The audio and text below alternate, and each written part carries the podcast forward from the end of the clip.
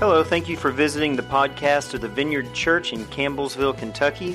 If you haven't already, you can check out our audio archive every week at vineyardcampbellsville.org or subscribe to our podcast on iTunes. Everybody good? Hope it rains today. We need the rain. Don't we, though? Right? I thought it'd be a good idea this year to put in a flower garden for Mother's Day, which we did uh, with the help of all of my children and uh, it's been great. But then I keep saying to myself, when the ground dries out, I'll weed the flower garden. And now the flowers and the tares of wheat uh, are, are, competing for who's tallest, just because of this last week. Um, there we go. So um, I want to tell you a story, and I want you to use your imagination. Will you do that? Will you use your imagination with me? I want to tell you a story. Um, you know, it wasn't in, in the terms of human history. Human, this is human history. In terms of human history, it wasn't too long ago that we lived in a world uh, where there was no electricity. We lived in a world where the uh, speed at which people could travel was not any faster uh, than their ability to walk or to ride a, a horse or a mule or something like that. And where young people had responsibilities uh, that we would think are crazy today. Uh, you know, a 13 or 14 year old may help take care of the livestock, and if your livestock grazed like in the hills of eastern Tennessee or eastern Kentucky, you know, you might have to go after, you know, the, you know, the, the, the livestock quite a distance to be able to bring them back in. And, you know, sometimes your kids would be gone for, you know, two or three hours or all day, and, you know, you'd only begin to think about, oh, yeah, he's missing, you know, because it's sundown, and that's it. And um, I, I want you to use your imagination about a young guy. Let's make him 12, 13, or 14 years old. And he's on one of those hillsides. Hi, Sandy. Come in. Have a seat. so he's on one of those hillsides. And um, uh, you know, he's out taking care of the family business, and the family business not long ago uh, in places like eastern Kentucky and eastern Tennessee, and you know, lots of places all around the world, uh, would have been, uh, you know, farming and taking care of, of critters.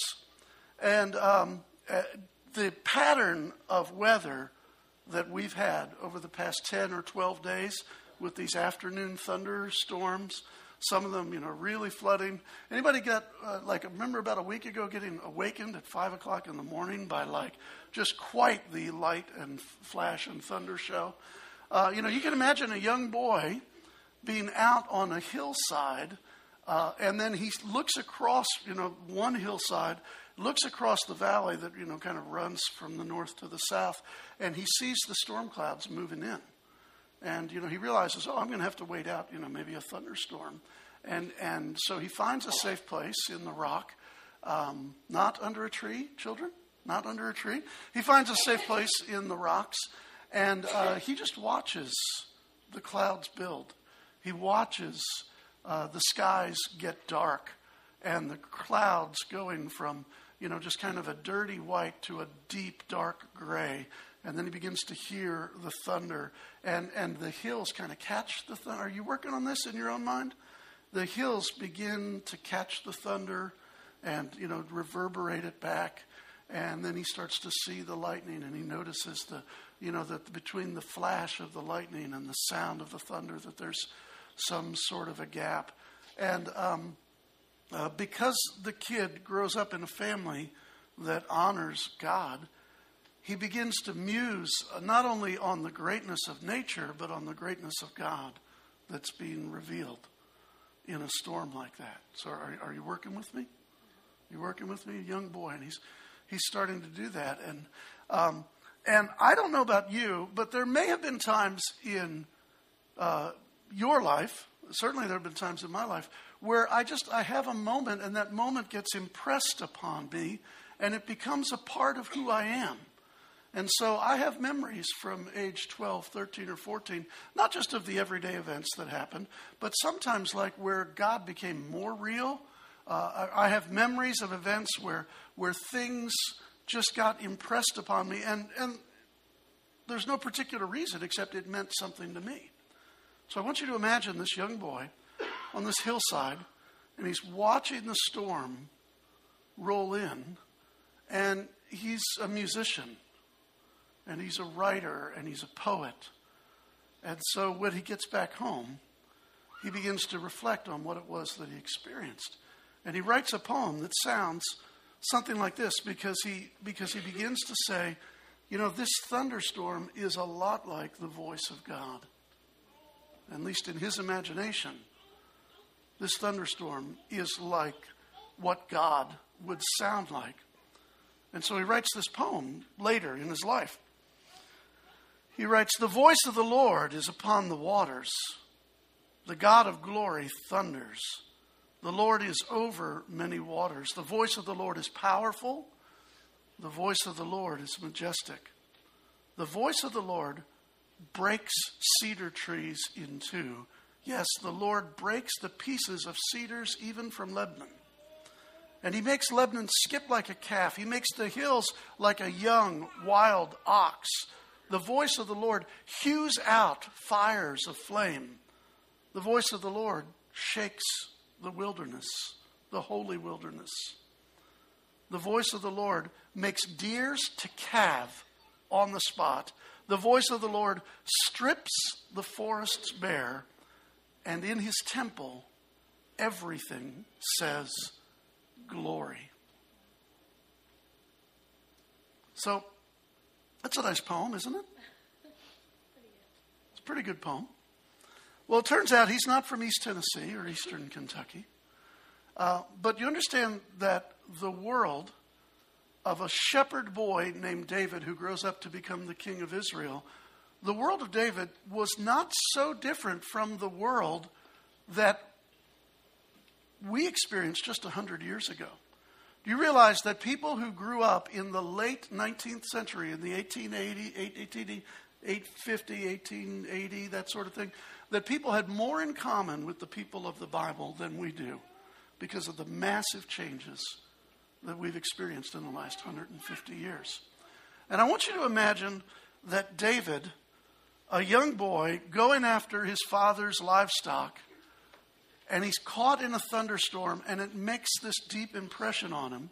And through a series of incredibly wild and unpredictable events, the same guy that's out on a hillside as a teenager looking to round up dad's livestock ends up becoming the king of Israel and the king of God's chosen people. And we don't know how old David was when he wrote that poem, but I like to imagine that he experienced the voice of God in a thunderstorm as a young man, and then at some point in his life, he reinterpreted it as hey, you know what? That's the voice of God. And the amazing thing is, not only was he a poet, not only was he a songwriter, not only did that impression of the young shepherd boy become something that was carried forward to the king of Israel, but when he wrote it down, it became part of the scripture that we receive today. Because I just read to you out of Psalm 29, Psalm 29, verses 3 through 9. So, can you does your view of Scripture allow for the possibility that somebody's life experiences could be infused with meaning by the Holy Spirit and that they put their perspective, their life experience, their interpretive grid on that, and that the Holy Spirit looks at it and goes, hey, that's pretty good. The Holy Spirit says, I think I'll save that one. Does your view of the inspiration of Scripture include the dynamic interplay between the Holy Spirit and man or woman? Or do we think that the Bible was just dictated by people who were doing, what do they call that, trance writing? I don't even know what I'm writing. I'm just writing this stuff down. Right? And so Next slide. What I want to do is I want to talk today about the Bible. And I want, I hope, to, to open up the possibilities of the Scripture uh, for us. Because the Bible is God's gracious gift to followers of Jesus. And here at the Vineyard, and Andrew mentioned the Vineyard Global Conference, the Vineyard as a movement has been around for about 35 years. 60 plus countries. There's 24, 2,500 churches around the world. One of the foundations of the vineyard is that we believe that the Bible is God's gift to all of humanity. We believe that the Bible is a faithful and reliable interpreter of God's heart and God's mind. We believe the Bible. We also embrace uh, some of the aspects of Pentecostalism, the dynamic of the Holy Spirit, and the, inter, the interplay of the Holy Spirit just inspiring our minds and hearts right now. Uh, in other words, what we've tried to do is to try to live in the radical middle between the best of evangelicalism. You guys ever hung out with evangelicals? That's a joke. Okay? You guys ever hung out? See, I love hanging out with my Baptist brothers and sisters because they have such deep respect for the scriptures. And even if uh, my Baptist brothers and sisters don't always see things the way I do, we have a common place where we can come and we can gather around. And oddly enough, I don't know why this is crazy, but I've been invited to speak at Baptist churches. And oddly enough, when we open the book together and we see what God's word is to us, I watch men and women go through a transformation because they trust the God who inspired the book that's been preserved for us today. And I'll go this far. It's impossible to be a devoted follower of Jesus without the Bible playing a large part in our life. Okay? I'm all for the dynamic of the Holy Ghost now. I'm all for the dynamic of interpersonal relationships, fidelity, community. Oh, I'm, I'm all about that, especially if somebody makes cheesecake. I'm all about those sort of things. But you understand that it is impossible to be a follower of Jesus a disciple apart from interacting with this precious gift that he's given to us. And so that's what I want to talk about today. Do I have your permission? We'll take a vote. All those in favor of this as our topic? Because as we know, Robert's Rules of Order is also in the Bible. Okay, I didn't even, I, I, know we have a quorum, but I sure didn't get a majority. All of those in favor that this is our topic today, please signify by raising your hand. Okay, it's been moved and seconded and passed by at least uh, a bare majority that this will be our topic today. Would you would you pray with me? Would you would you pray for me? That, that it's like, oh yeah, we better pray for that guy. All right, Lord Jesus, I want to thank you, Lord, that in your wisdom and also in your kindness that you have given us this lasting legacy. And we receive the Bible as your love gift to us. And I ask today, both for um, wisdom and insight and courage to say what I should, I ask, Lord, for wisdom and insight and for gifts of faith to be released on the part of those who listen. And I ask that you would open our eyes, that we would discover amazing things from your law. In your name we pray. Amen. Okay. You ready to go to work?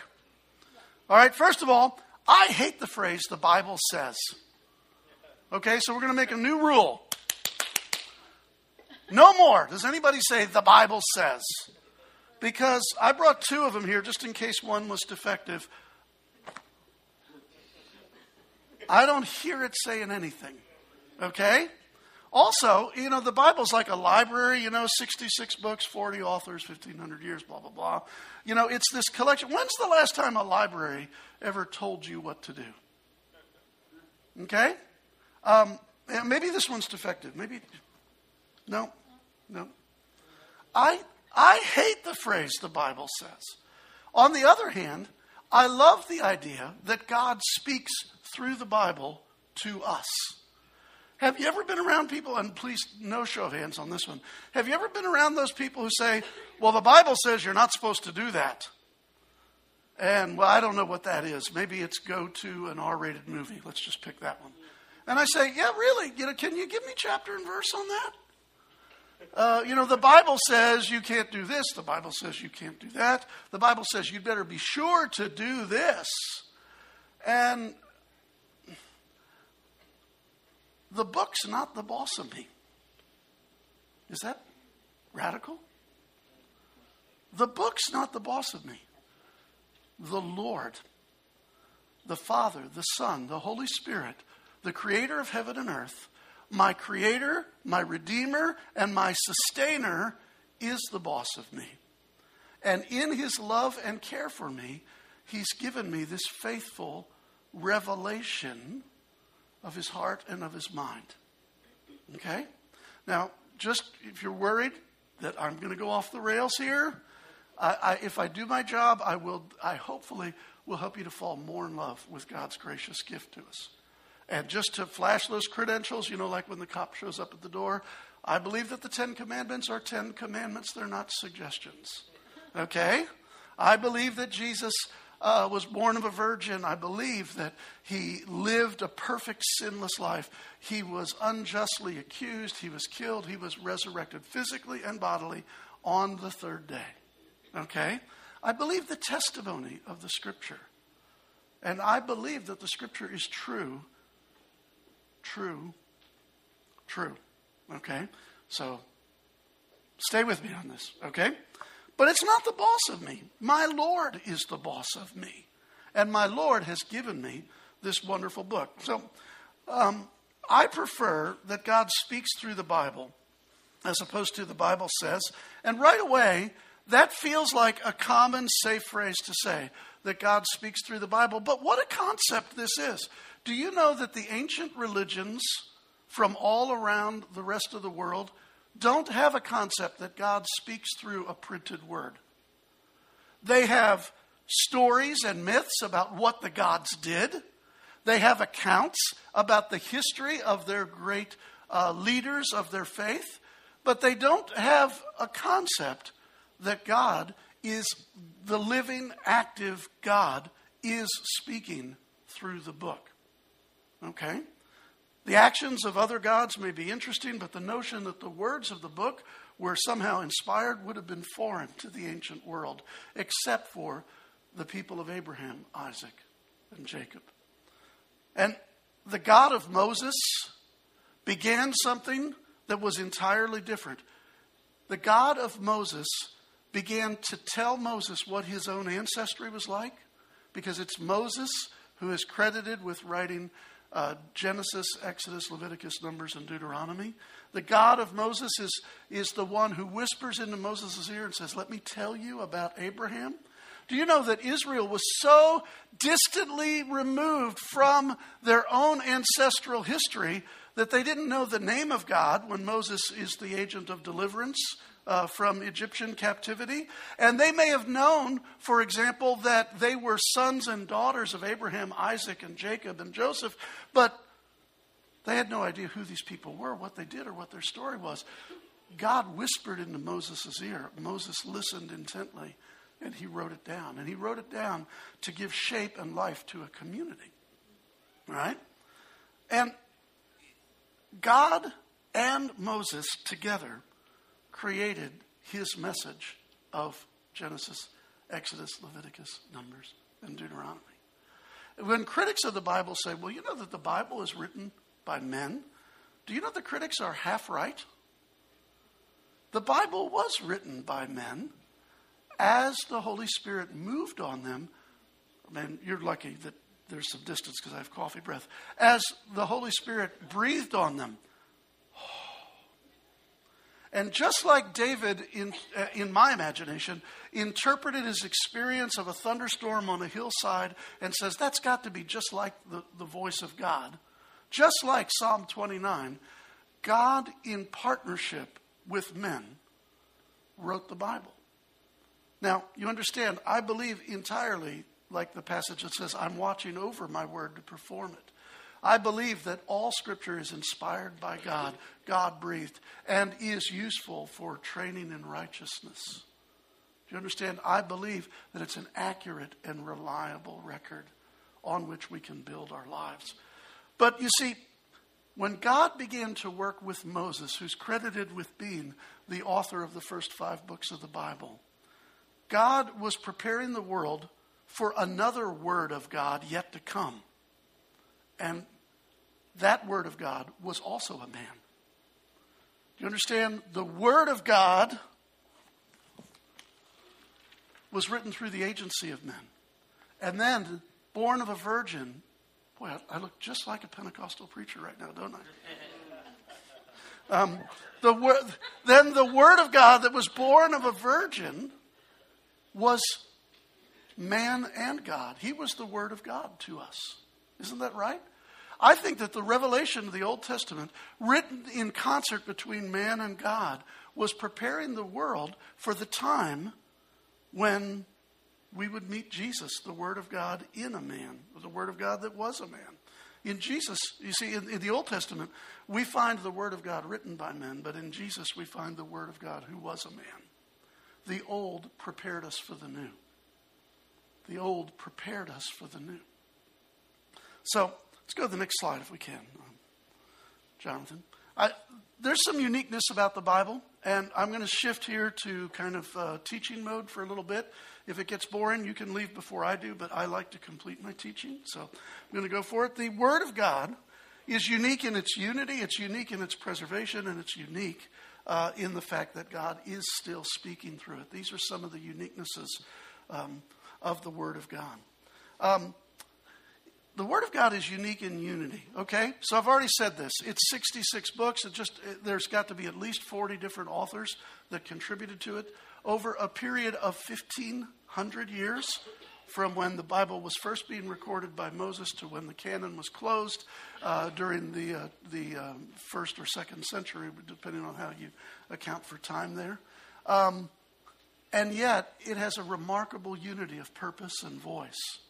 So let's use our imagination one more time. Most of us here are Americans. I want you to imagine 10 American authors. Can you do that? You don't have to list them, there won't be a test. But pick who you want. Pick from uh, Janet Oakes to Stephen King to John Updike to, uh, to Ray Hollenbach. Yeah. Checks in the mail. There we go. Okay, I want you I want you to imagine just 10 American authors and then you ask them to weigh in on issues like the meaning of life, spirituality, sexuality, government, justice, mercy, care for the poor, uh, uh, righteousness. I, you could assemble 10 American writers from within the 20th, late 20th, and early 21st century. You could assemble them and let them collaborate, and whatever they come up with wouldn't just speak with 10 separate voices. It would prob- those 10 people would produce a book that probably spoke with 20 separate voices. And to point that out even further, we have nine people who interpret the law of our land, a constitution that was written 200 years ago. And whether, you know, whether you like Supreme Court rulings or whether you don't like it, those nine voices end up writing three or four different opinions. And so they say by a vote of six to three, we think this ought to be a law, or by a vote of five to four. And then some people say, well, I'm with the majority, but I'm going to write a separate majority opinion. And then other people say, oh, no, I'm a dissenting opinion. And then guys said, well, if you're going to write a dissenting opinion, I'm going to. We have nine uh, people who've given themselves to the study. These people are way smarter than me or you. Well, me for sure. Um, and and they, they have a difficult time speaking with one voice. And in fact, they don't speak with one voice.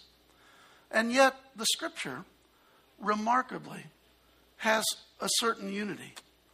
It's been contributed to by kings and by poets and shepherds. Sometimes all three of those are one person. By outlaws, by fishermen, by statesmen, by generals, by doctors, by scholars, by tent makers. Can you imagine? People, I mean, the, the, the Bible was cross cultural before it was cool to be cross cultural. It's multilingual in that there's three languages that have contributed to the Bible. It reaches all over the world. It's been translated into nearly every language that you could think of. Um, uh, it, it, it was written depending on whether you count the Sinai Peninsula as part of Africa or whether you count it as part of Asia. It was written on three continents. 40 plus authors, 1,500 years, three languages, three continents, people from all walks of life, and yet it has a unique unity.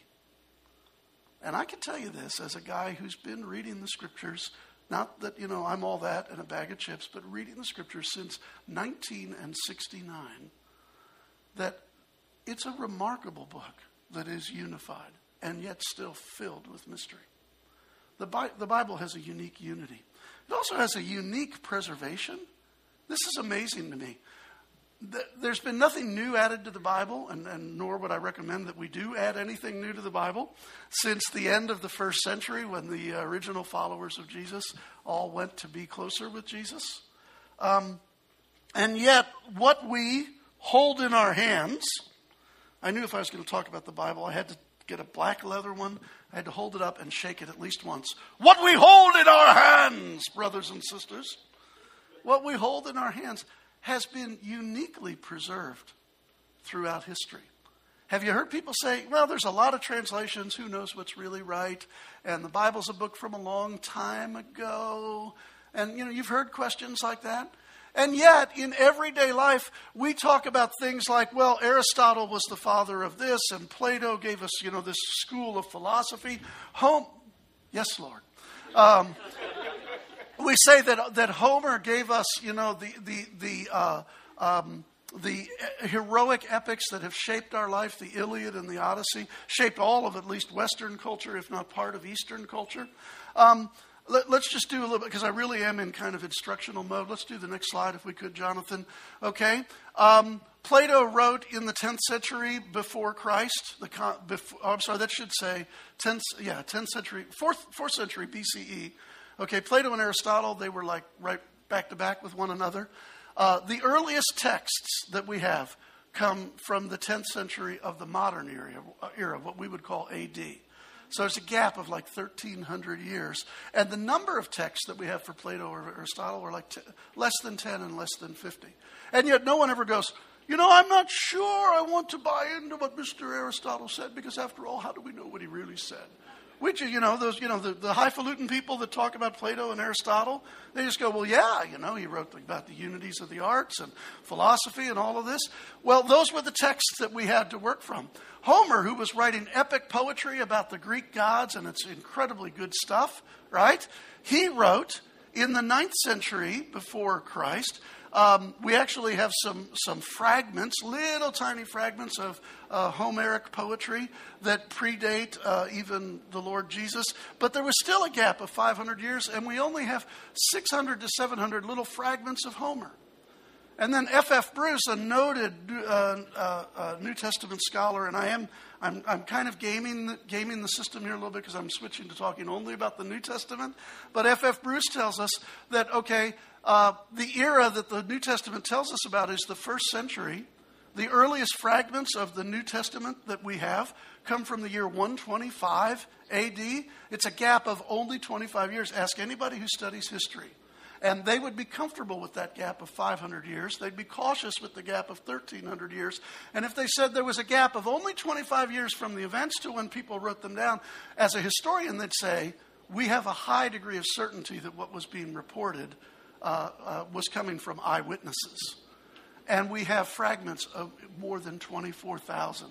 In fact, if in the, in the second century, if somehow through crazy Harry Potter magic we lost all, if we lost all of our scraps of the, of the Bible, we could recreate the Bible just from the early church fathers quoting the Bible by the second century.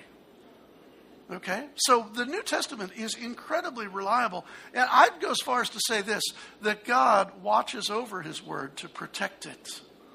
God watches over his word to protect it. When the communists took over China in the late 1940s and 1950s, Chairman Mao said, I will eradicate Christianity and the Christian's book from my country. And now, one of the greatest revivals in church history is taking place in China with hundreds of millions of Christian believers. And they came about because Christian believers back then in the 40s and 50s had memorized God's Bible, God's Bible, memorized it and written it down and preserved it. The Bible is not only unique in its unity, it's unique in its preservation. And then, uh, that's good. Let's go to the next slide, please. Um, uh, it's unique in the fact that God chooses to continue to speak through the Bible. Do you know God spoke the Bible into existence, but He didn't just do this and said, Well, I'm glad that's over with. God is speaking through the Bible right now to us today. Um, for example, just in our personal lives, do you want to hear the Holy Spirit in prophetic words or words of knowledge? Then we need to use the Bible to train our ear to hear how God speaks to us today. Do you want to hear God's voice for your life and for important decisions? We use the Bible to understand the ways of God, and that impacts our life and our important decisions. Do we want to hear God's voice when no one else can speak to our need? And that need could be grief or loneliness or great joy or uncertainty. Do we want to hear God speak to our need? It's the scriptures that speak to us today. And not only for us personally, but what about the people that we know? I mean, do you have friends who like have their doubts? Invite them with their doubts to investigate the book with you, and God will speak to both of you. I've seen it happen time and time again. Do you have friends that, who think the Bible is, quote, full of contradictions? Say, hey, you know what? Let's look at it together. Let's go find the contradictions and let's examine them. And somehow, in the middle of that, God will speak to both you and to your friend. Do you have friends who think, well, you can prove anything you want through the Bible? You say, hey, that's great. Let's open it up together. Let's look at it and let's see how we can prove anything we want. And in the midst of even that, God will speak to both you and your friend. The Bible is unique because God is still speaking through the book. It's unique in unity, it's unique in its preservation, it's unique in the fact that God is still speaking. Are we okay? I'm not being too professorial here, am I? Yeah, I'm good. Okay, thanks. At least I got I got two people that nodded. I'm good. All right, so for the two of you that are listening, let's go on. For the rest of you, I'll try to finish up on time. Um, let's see where we're at here. Oh my goodness, I got all kind of time. I got another hour. This is good. Okay. All right. Let's talk about uh, what the Bible is not. Uh, the Bible is not a law book, although there are laws. Okay? Back to the credentials. I believe in the Ten Commandments, right? But the Bible, even and uh, sadly, unfortunately, in many translations, especially the Old Testament, a wonderful chapter out of Psalms is set chapter 119, which talks about the law of the Lord, right? Also, Psalm 19 says the law of the Lord is perfect, restoring the soul. More to be desired are the words of God than gold, even than fine gold, right? It's the law of God is sweeter than the honey and the honeycomb. But it's not a law book, although there are laws in it. Um, meaning no disrespect to any counselors at law that might possibly be in the room. If we embrace the scripture as only a law book, it becomes a tool for which we argue pro or con for a given position. And anybody that, you don't even have to be a lawyer to know, that the law can say this, and then somebody can say, well, I interpreted what it says this way, I interpreted what it says this way. And they go ahead and they parse down to the point that one lawyer famously said, well, that all depends on what the meaning of is is. Right? Lawyers will parse it down to what is the meaning of the verb to be. And what happens is that if we appropriate the scripture as first and foremost as a law book, we become religious lawyers. Now, I, we need good counsel. We need people to help us understand what are the responsibilities of the law. But what God does not need is religious lawyers. Is that, is that true? Okay. Besides that, Life isn't a courtroom, life is so much more like a living room. Do you understand that? When you raised your kids, Did you raise them with somebody with a black robe here and somebody over here arguing pro and somebody over here arguing con? And did you raise your children to uh, uh, logically analyze everything? Or when you were trying to get your children to walk, were you in the living room and daddy was on the couch holding baby's you know, ribs and mommy was four steps away on the floor saying, You can do it, you can do it, you can do it? You understand, life is a living room not a courtroom. And the Bible is a living book for us. We find what it means to learn how to walk spiritually. We find how to deal with our emotions. Do you know that it's really cute when an 18 month old throws a tantrum? It's far less cute when an 18 year old throws a tantrum. Right?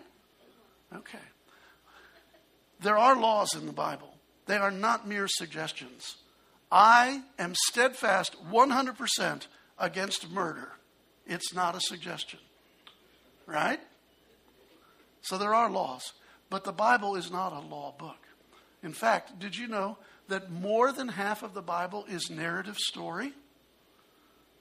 We learn about Adam and Eve. Do we learn about them through tenant number one of the law, tenant number two of the law, tenant number three of the law? No, we hear a story of a place that God created that was perfect and how He shaped man from the dust of the ground, and how God bent over and kissed the breath of life, and the first man became a living being. And the story goes on from there. And in fact, the story goes on this much through Genesis. The story goes on through Exodus. And the story, the, the narrative even continues in Leviticus and Numbers and Deuteronomy, although there's some laws thrown in. And then this story continues through Joshua and Judges and 1st and 2nd Samuel. It's all one story. It's, it's a narrative. It's as, it's as long as all seven Harry Potter books. It's a massive narrative, and it's a unified narrative. Okay? So it's not a law book. The second thing that the scripture is not is it's not an owner's manual. You know why it's not an owner's manual? Because we're not machines what will speak to Sarah's heart might not speak to Sandy's heart. What speaks to Lori's heart may not speak to Disco's heart, although they're, they're a pretty good couple. They're pretty close together. Right? When I first got a Bible, and I'm going to tell you that story when we finish up here in an hour or so. When I first got a Bible, someone said, You know, you wouldn't buy a new car without reading the owner's manual. And I go, Well, you don't know my family. right? But they'd say, you know, the Bible is God's owner's manual. He made you, and here's the owner's manual for the proper operation. You know, now that's okay, except that the metaphor is so deeply flawed because we're not machines. The first man became a living soul who breathes the breath of God. And the same breath that God breathed into Adam, we are breathing that breath today. We're breathing the breath of God. That's why we're alive. Okay? So we're not machines. It's not an owner's manual. And then the Bible is not a weapon, except it also is a weapon. The problem is, is how we wield and use the weapon. The, you understand that one of the most argumentative people in the scriptures also said this We do not struggle against flesh and blood, but against powers and principalities. The problem is, is how often have we wielded the Bible as a weapon against people? The Bible even describes itself as a weapon. It says it's the sword of the Spirit, able to discern the thoughts and intents of men, to separate soul from spirit, bone from marrow. The problem is, and this is, this is an image that many, many people have used, the problem is, is that if you wield a sword improperly against the wrong opponent, you work against the work of God. And so when Jesus is taken captive that night in the Garden of Gethsemane, impulsive Peter pulls out his sword and he strikes out at one person there. And what does he cut off? He cuts off the ear of a servant.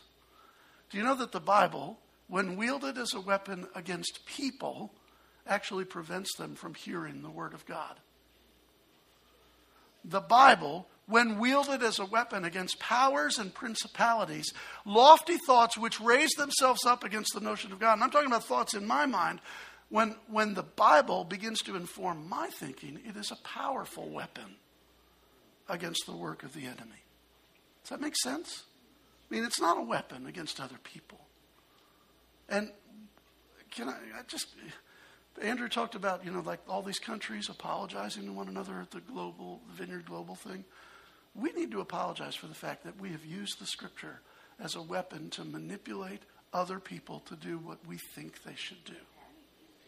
I mean, that's not a we like, oh, let's just all agree about it. Think about your own life. Think about the children you've raised or the neighbors that you've talked to, and then think about how I've, I've used the Bible as a weapon to manipulate. Okay? It's a powerful weapon when trained against the right enemy, but we don't struggle against flesh and blood. Okay, so that's what the Bible is not, but what is the Bible? Okay? The Bible is the Holy Spirit's home address. Okay, so we're the vineyard. We're those crazy people who say, you know, when I saw you, I had a vision of dark clouds and lightning, and you know, and I saw birds flying around. But the birds were weird because they also had on boots that were like army boots. And you know, people were starting to talk about all of the, you know, you've seen ministry time here, and you're going, what in the heck is going on here, right? Okay, let me just say this if you want to hear from the Holy Spirit, there is one place that you can reliably go every time, and He's always home, and it's between Genesis and Revelation. And in fact, it is dangerous to engage in prophetic ministry unless we are soaked in the narrative of the scripture. Pastor Adam's done this for us before. The narrative of the scripture tells us that when we encounter giants, what do we do? We slay them with a rock and a sling. The narrative tells us not to be afraid of things like that. The narrative can inform us. But apart from steeping ourselves in the Bible, then all of the more charismatic aspects of ministry becomes anything goes. You know, even Christian critics of Pentecostal and charismatic practices have a point when they go, well, what? You know, anything goes? Roll around on the floor, bark like a dog, whatever. By the way, I'm not saying God isn't in either of those. But my point is, my point is, the Bible is the Holy Spirit's home address, and He's always home. He's always home. Okay? The Bible is a valuable tool for spiritual formation. Second point. It's a valuable tool for spiritual formation. Yeah, okay, I expect the pastor to say that. I expect the guy that studies the Bible to say that. I expect a world renowned international author to say that, right? Let me ask you this How did Jesus become the man that he was? How did he become a man of peace, a man of patience, a man of grace, a man of mercy, and a man of truth? Do you know that the Bible that Jesus read is what we call the Old Testament? And that the very Old Testament that many people want to trash these days and say, oh, that's a really ancient book filled with violence. excuse me, filled with violence, and the Old Testament especially, it's, I don't want to buy the Old Testament. I just want Jesus. Have you heard this argument recently? The only thing I want is a spirituality that has to do with Jesus. I'm going to follow Jesus. Do you know what Bible Jesus read? Do you know what Bible or what formed Jesus as a person? It was the Old Testament. When Jesus said, when Jesus said, the first and greatest commandment is to love the Lord your God with all your heart, with all your soul, with all your mind, and with all your strength. He reached that conclusion by reading from Genesis to Malachi. That's how he reached that conclusion it informed his life. When Jesus said, You Pharisees will practice tithing all the way down to the, to the herbs in your garden, but you neglect the weightier matters of the law, such as justice and mercy. Do you understand that it was because he had read Hosea? And he told and challenged the religious lawyers of his day. He said, Go and learn what this means. I desire mercy and not sacrifice. Where did Jesus get that phrase? He got it from Hosea. When Jesus told the parables that he told, the incredible stories from short, the kingdom of God is like a woman who took leaven and hid it in three measures of flour or of dough, and then the leaven worked its way through the whole dough. That's the entire parable. To longer parables like the prodigal son, right? where did he learn to, to put life instruction into stories about people? And the answer is because the Old Testament is filled with story. The Bible formed Jesus. The Bible informed his spirituality. To reject the Old Testament as dated and flawed is to ignore the effect of God's written word on our Lord. We should embrace the stories and the precepts of the Old Testament. You see, Jesus' teaching did not set aside the Old Testament, Jesus' teaching was informed by the Old Testament. Jesus' teaching did not say that the Old Testament no longer applies. Jesus' teaching firmly established the Old Testament. Jesus said this Look, heaven and earth will pass away, but I tell you that not one dot on an I or one cross on a T from God's word, and he meant the Old Testament, will never pass away. And the challenge is then how do I have the kind of heart to read the Old Testament that will produce in me Jesus instead of producing in me a Pharisee? Does that make sense? But Jesus embraced the Old Testament. He embraced the Old Testament. Um, what's the third point? I've forgotten it. There we go. It's the truest story ever told. Okay, I'll get to that, but first I want to tell a story. You can just leave it right there, it's fine. Truest story ever told. I want to tell you about two friends of mine they're dear friends. Um, uh, I'm not going to mention their names, but their initials are Eric and Amanda Hurchin. Okay? As, as husband and wife, they said, you know, we need to spend more time in the scriptures. And they said, what should we do? And they said, you know, let's just do this. And they weren't, they, they didn't read this. It wasn't in a program or a book. They said, let's just read Proverbs chapter 3 tonight. And so before they went to bed, they read Proverbs chapter 3, and it's, you know, so many verses long. And then after they read it out loud, side by side, husband and wife in bed, they just went, huh, I wonder what that means. And then, you know, like Eric said, well, you know, that verse right there, that kind of points out to me this. And, and then she said, well, when I read that verse, I, you know, I thought about that. And they had such a good conversation with each other that the next night they said, let's read Proverbs 3 again and they read it out loud for each other and then talked about it before they turned the lights out. They did that every night for a month. And, you know, by the time they were two weeks into it, they said, hey, let's do this for a month, right? And then when they got to the end of the month, they said, you know what? I'll bet you that God's word has even more in it than we know. So rather than changing scriptures, let's do Proverbs 3 again. And they went nearly a year of almost daily, we're not trying to make rules or laws for people, right? They went nearly a year of reading just Proverbs 3, finding, oh, the depth of the wisdom and the riches of the glory of God revealed in his inscripted word. And listen, Eric was here several years ago and he taught on Proverbs 3, and I've never heard so deep of a teaching. Okay? It's a tool for spiritual formation. How about Jesus? We talked about Jesus in the Old Testament. When Jesus was tempted by the adversary, he leaned on the book. When Jesus started his ministry, he leaned on the book. When he explained what he was up to to other people, he leaned on the book. When he hung on the cross, he leaned on the book. And after his resurrection, when he tried to explain what had happened to the disciples, he leaned on the book. It's an amazing thing. Okay? Now, truest story ever told, and then I'll give you some homework, and then we're done. We're doing okay. We're doing okay. Truest story ever told. Okay? Here's the deal. Anybody got the Bible on your personal portable device? Got your Bible on your iPad, your Nook, your Kindle, your watch? I don't know. What do we got the Bible on these days? Um, we have Bibles that are published in every conceivable manner, from old-fashioned black leather to um, you know floppy paperbacks.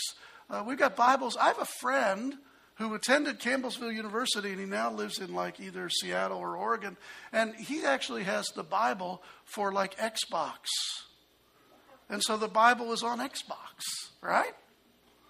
You know, or whatever. There's the Wii, and there's the what, PlayStation, what PS 10? What is the what's what's the newest one? I don't know. Thank you. PS4. I, I can't keep up, right? Okay, you know, there, we have the Bible and all these things. But you know what? Here's what's happening. And that is that, you know, by the way, I went a long way around to try to throw you off the scent of Psalm 29, right? Because what I didn't want us to do is to tap or scroll or, or Google or bring up a little snippet of the Bible. You see, we have, we have ubiquitous access to the Bible and search engines that are the blink of an eye. I am so old that if you wanted to find a Bible verse way back in that land called the 1970s, you had to go to another print book that was about this thick, open the print book, find in alphabetical order the word you wanted, where it listed every single time that word was used, and then, excuse me, and then you had to read until you found the verse that you were thinking of, and then you'd go to another book called the Bible and open it up and look at it. And now you just tap in, you know, Bible adultery. Boom. There you go. Now, I'm grateful for that. But you understand that what has happened is, is that uh, as the Bible has become more and more available to us, we have become more and more removed from the story of the Scripture. As the Bible has become more and more available to us, we've become more and more removed from the grand story of the Scripture. You know, when a guy repeats himself twice, it's because he thinks it's important. As the Bible becomes more available to us, we become more and more removed from the grand story of the Scripture. But it's the greatest story ever told, it's the truest story ever told. We've got the Word of God at our fingertips. It's searchable in an instant, but our view of God's interaction with all of humanity is being lost. Do you understand that when a boy named Joseph was daddy's favorite, and it got everybody else so angry, his brothers, that they betrayed him and threw him into a pit. They wanted to kill him. They decided we'll only sell him into slavery, and he goes uh, hundreds of miles away. Do you understand that that life story teaches us that God deals with whole lifetimes. And you know why that's important? Because if you are in a pit and you are about to be sold into slavery to people where you don't speak their language and you're going to be unjustly accused of sexual assault and thrown in the slammer and forgotten about for years, you can tell yourself, God deals with whole lifetimes. My story isn't over. What are you facing today? What pit have you been in? And for how long have you been in the pit? Your story isn't over. The truest story ever told tells us that God hasn't given up on anyone. And from the time that Adam and Eve turned their back on God and themselves wanted to be gods, that God has a relentless pursuit for all of us. And that He never, He never gives up. And we can go ahead and read. Uh, my daughter loves to read books. She reads the end before she reads the beginning because she wants to know how it's going to turn out. Right? Well, we can do that too. We can read the back of the book in Revelation and find out that a loving God has overcome every obstacle so that the presence of God will be with us forever. It's the truest and the best story ever told. All right. Last thing Pastor Adam does this, so I figured I want to be like Pastor Adam. I've got some homework for you, so if you haven't been taking notes yet, well, number one, why haven't you? But number two, take out whatever portable device you have, open up your notes, and let me give you some homework. Can I give you some homework? Why, yes, I'm going to. Whether you'll do it or not, I don't know. Okay? All right? Homework number one examine your life and discover whether you have made room for the Bible in your life. We make room for whatever we want. On Tuesday nights, every Tuesday, I watch The Flash on the CW on the CW network. I watch it because I like it. I think The Flash is the best superhero ever was. And don't be bothering me on Tuesday nights when The Flash is on. I know I could DVR it, but I want to see it right away. Okay? We make room in our lives for what we value. The first bit of homework is just do a little assessment and say, Have I made room in my life for the truest story. Okay? Now, after you've done that assessment, let me just suggest to you that we should spend time with the Bible pretty much every day. Now, I'll just be honest with you. There are days that I don't read the Bible, but there are not many days where I don't read the Bible.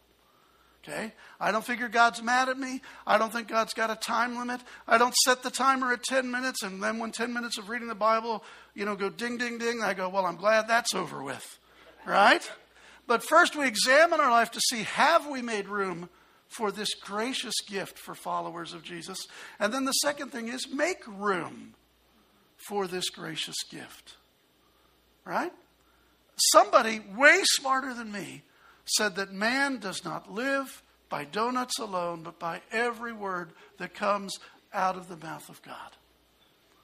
So I make room for donuts every single day. Right? Actually, if I'm really accurate, I make room for hardened coffee every single day, right? I definitely make room for that. And I almost always make room for donuts. But man does not live by bread alone, he lives by every word that proceeds out of the mouth of God. And remember, one of the points way back was that the Bible is unique in that it is still speaking. Examine your life, see if there's room, make room, and then the last point this is the last bit of your homework, number three. I'm only giving you three. Adam usually gives you 10 or 20, so you're getting off easy this week. Okay? The third point is begin to soak your imagination in the biblical story.